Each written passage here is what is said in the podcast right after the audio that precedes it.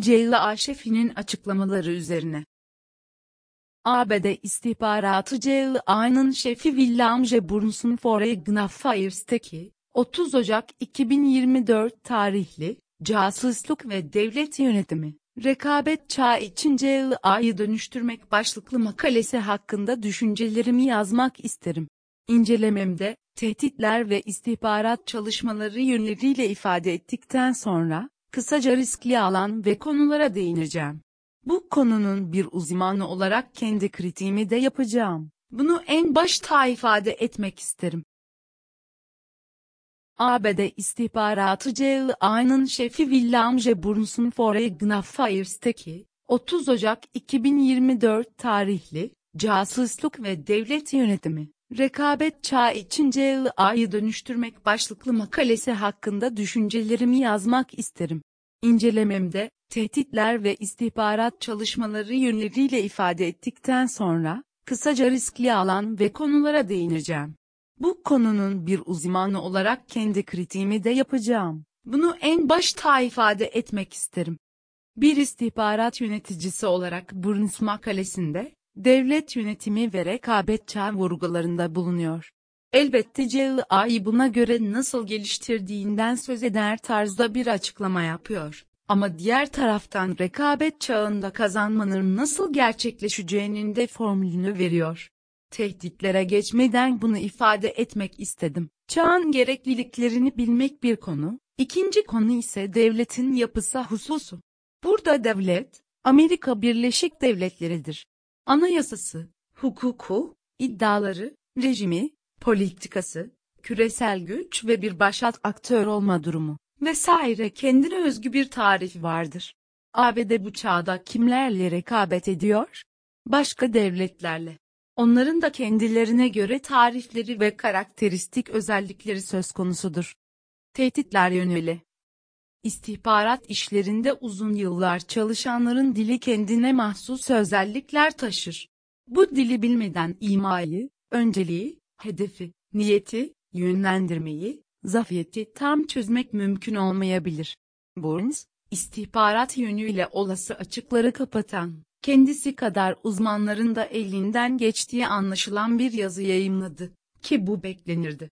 Yine de Rusya, Çin ve Orta Doğu konularında açıklarının olduğu hissi uyandırması dikkatimden kaçmadı. Daha fazla çalışmak zorundalar ve beraberinde politikacıların doğurduğu zorunluluklardan kurtulmak zorundalar.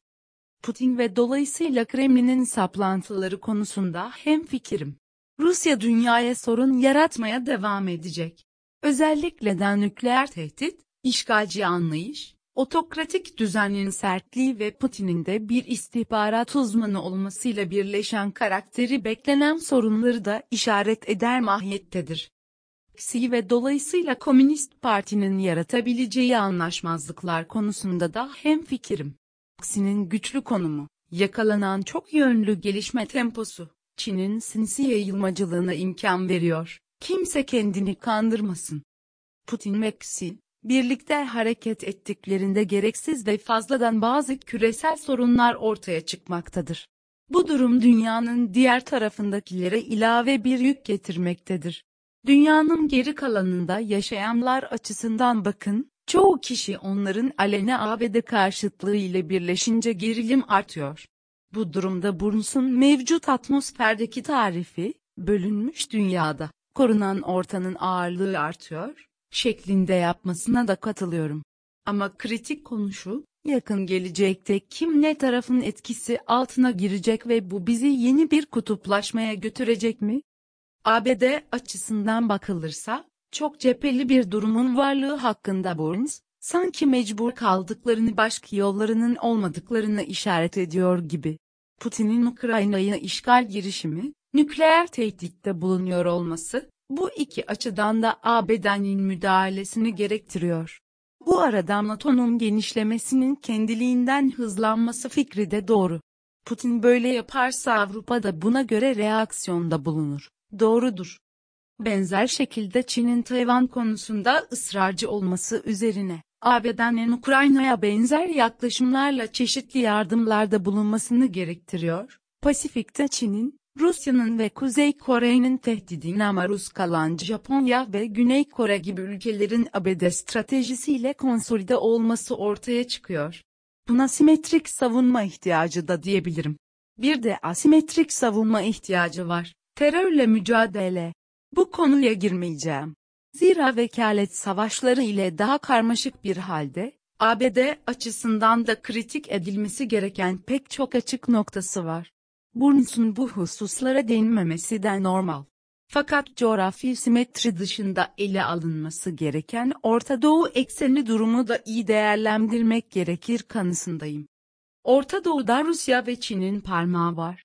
İran önemli bir konu. Fakat İsrail de sorun yaratanların başında. Burns, bu konuya resmi açıklama türünden dinliyor. Ki bu bilinen bir açıklama. Hem bu açıklama çok ülkeyi tatmin etmiyor. Burns'un Afrika'yı konu etmemesi dikkatimden kaçmadı. Burası Orta Doğu kadar önemli ve çözülmesi gereken pek çok sorun var. Hatta bunlardan bazıları istihbarat alanıyla yakinen ilgili.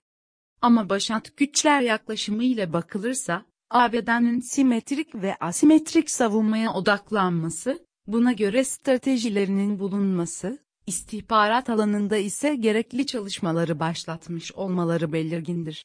Bu durumda, profesyonel gözle bakıldığında, CIA'nın ağırlık verdiği tehditler ve uyguladıkları yöntemler de anlaşılabilirdir. ABD dönemleri kendi savaşına bakarak ayırmaktadır. Dönemler olarak, Soğuk Savaş ve Post-Soğuk Savaş. Olaylar olarak, Soğuk Savaş, 11 Eylül, Çin'in yükselişi ve Rusya'nın Ukrayna'yı işgal hareketi. Şimdi bunları birleştirelim, şu an dünya, Soğuk Savaş sonrası belirsizlik döneminde, 11 Eylül, Çin'in yükselişi ve Ukrayna konusunun geliştirdiği atmosfer içerisindedir. Bu belirsizlikte önemli gelişmelerle uğraşmak zorunda kalınan, Covid-19 gibi riskler, tedarik zincirindeki bozulmada bulunmaktadır. İklim değişikliği meselesi hep vardı. Şahsen ben bunu asli konulardan görmekteyim. Politikacıların yaklaşımlarına bakarak açıklamalarda bulunmak istemem. Ama bu başlığın gereği, büyük bir küresel teknolojik rekabetin başladığını da kaydetmem gerekir. İstihbarat çalışmaları yöneli. Burns, mevcut atmosferi tarif ederken, benden ve birçok kimseden ayrılan bir tanımı kullanıyor.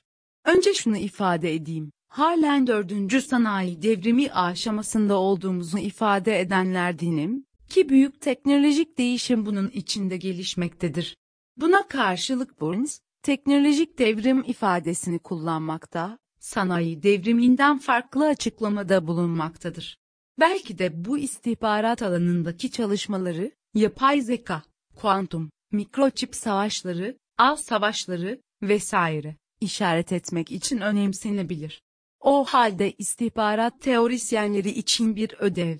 Kitaplarınıza ne yazacaksınız siz karar verin. Ben sanayi devrimi demeye devam edeceğim. Doğrusu günümüzde Burns'un istihbarat diplomasisi çabasını tekrar hızlandırması ve peşinden mi Altın, Richard Moore de buna dahil olması, çabuk yaygınlaşan bir alanı yarattı. Başka istihbarat şefleri de bu alanda boy göstermeye başladılar. Buna değişen dünyanın gereği olarak bakabiliriz.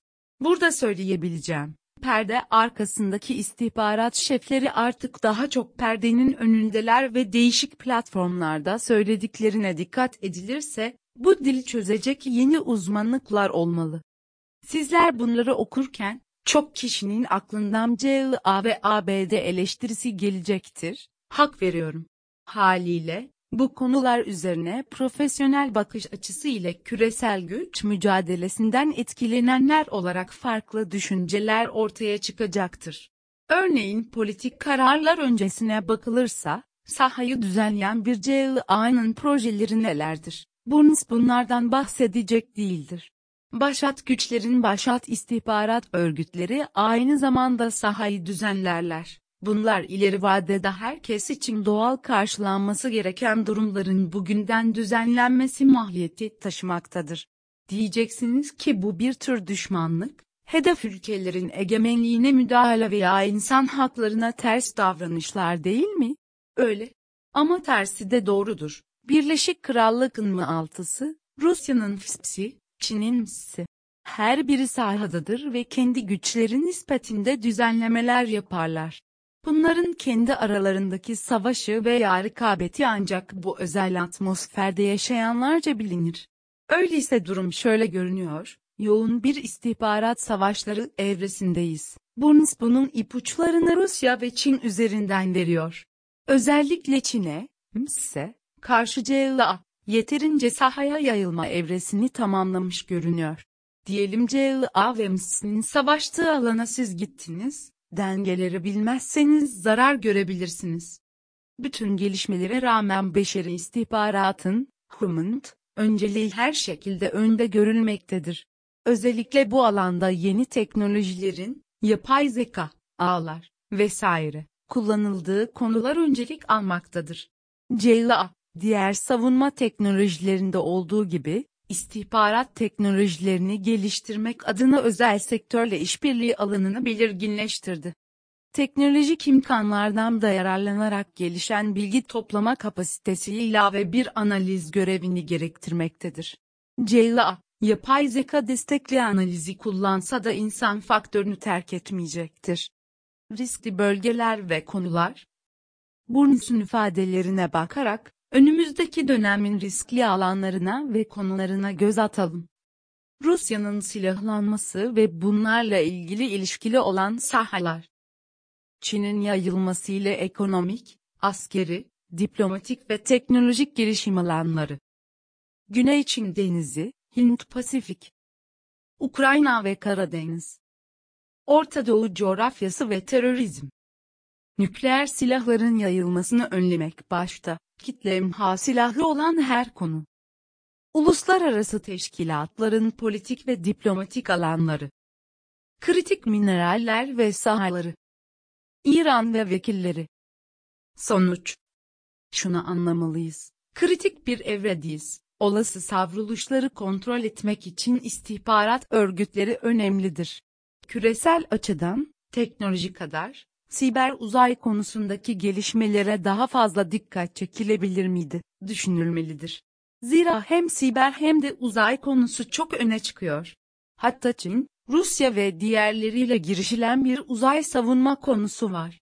Bu yarışı da kamuoylarına vermek gerekebilir.